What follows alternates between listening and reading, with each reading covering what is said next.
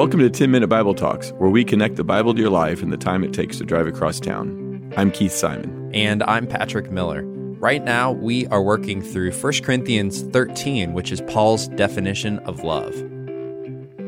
If I were to talk to people who know you pretty well, people who spend a lot of time with you, maybe a spouse or a friend or a coworker, a sibling, it doesn't really matter, but people who know you well and watch you and observe you in life, and I ask them to describe you. Maybe start listing out words or, that describe your behavior, how you think, how you process and do life. How long would it take them to get to the word servant?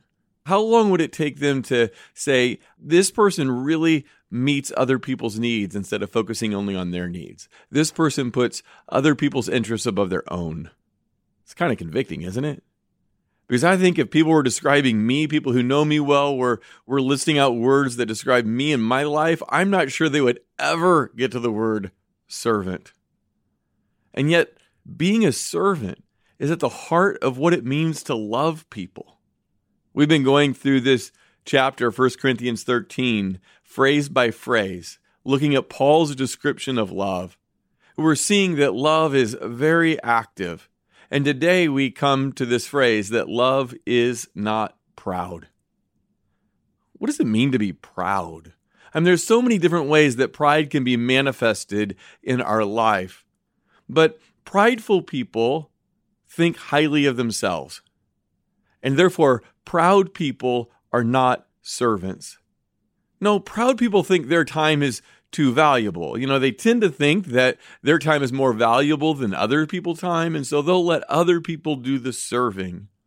Or proud people think that they are above certain tasks. Maybe they've risen to a, a level in their job, or they've risen to a level of authority, or they've reached a certain age where they think certain tasks are beneath them, and so they'll let other people do those tasks.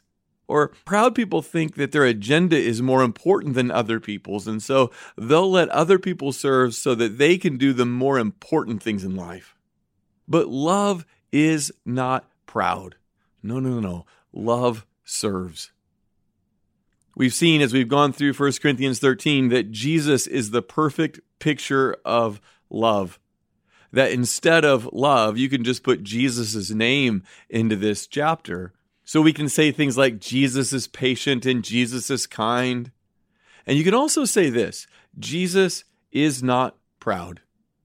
No, Jesus was always known as a servant. In Luke 22 27, Jesus says about himself, I am among you as the one who serves. That means that if Jesus lived in your house, he would be the one taking out the trash. He would be the one picking up after other people. He would be the one doing laundry. He would be the one doing the dishes. If Jesus went to our church, he'd be the one cleaning the coffee pots. He'd be the one out on the parking team on hot days or rainy days or cold days. He would be the one changing diapers. Jesus would be the one mowing the grass. If Jesus were in your office, he would be the one taking on the project that no one else wanted to do. He'd be the one saying, I'll take the worst office. He'd be the one staying late, even if it was inconvenient. You see, Jesus was always a servant, he always took the low road. If Jesus were your roommate, he'd be picking up after you without ever complaining about it. There's a story in the Gospel of John that directly connects love with servanthood in Jesus' life. It's found in John chapter 13, and it's at the Last Supper. John chapter 13, verse 1 says this It was just before the Passover festival. Jesus knew that the hour had come for him to leave this world and go to the Father.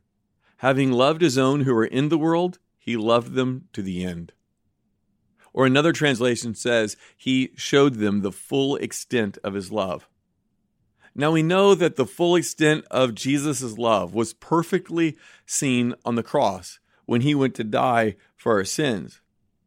And yet, in the immediate context, John goes on to tell a story that happened at the Last Supper.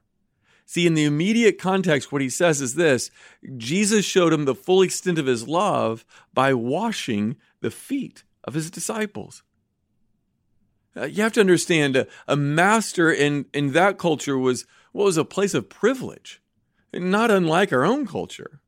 So in that day, a, a master would sit at a meal, he would recline. He, he would be decorated out in royal robes. But we don't see Jesus reclining here. No, we see Jesus standing up. We don't see Jesus in a robe. We see him taking off his robe, taking off his robe, grabbing a basin of water and a towel, and doing the lowliest thing that one could do in that culture. He washes other people's feet.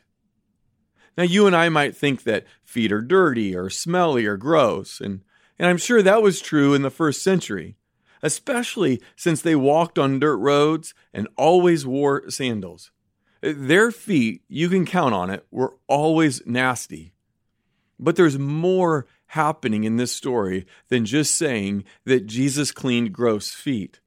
You see, the servant who was assigned to wash the feet was the lowest servant. That was the job that nobody else wanted. So Jesus didn't just take the gross role. No, no, he took the humble role. Jesus did it for his followers, not for people greater than him, not even for his peers. No, Jesus washed the feet of his followers, of his students.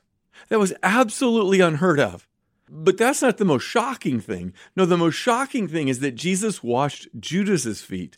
Jesus washed the feet of the one who was going to betray him. See, Jesus served the one who rejected him. So let's put this in modern terms. Jesus didn't just wash dishes for those who were in his family, those he loved, those who would help him out. No, he washed the dishes of the one who would sell him out. Jesus didn't just take out the trash for the people at the office that he liked, but the ones who gossiped about him and slandered him behind his back. Jesus' love was demonstrated in his servanthood. He put others' needs and interests above his own. That's typical of a servant. A servant doesn't say, What do I need to do so that my night will go like I want it to? A servant asks, How can I help others have a great night?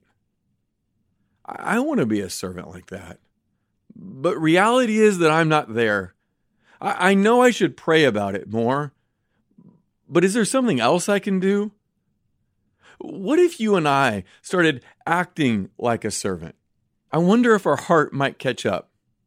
I wonder if we began to take small steps that a servant would take that we might begin to experience the joy that Jesus had when he went to the cross for us, so that we might then eventually begin to experience the joy Jesus had when he served us. Who's someone that you can serve today? Don't ask whether they deserve it. Don't ask whether they'll thank you for it or appreciate it. Maybe you shouldn't even ask if they'll know you did it. But I wonder who's someone that you could do something kind for to sacrifice your agenda and your time so that you could serve him or her in your life. That's the low road. That's Jesus' road. It's also the road of joy and the road of life. Thanks for listening. If you've enjoyed this content, please subscribe and give us a rating. That helps others find this podcast more easily. Also, ask yourself who you could share this podcast with. Texting an episode to a friend or family member is a great way to help them grow spiritually. If you want to go deeper, check out our show notes for book recommendations.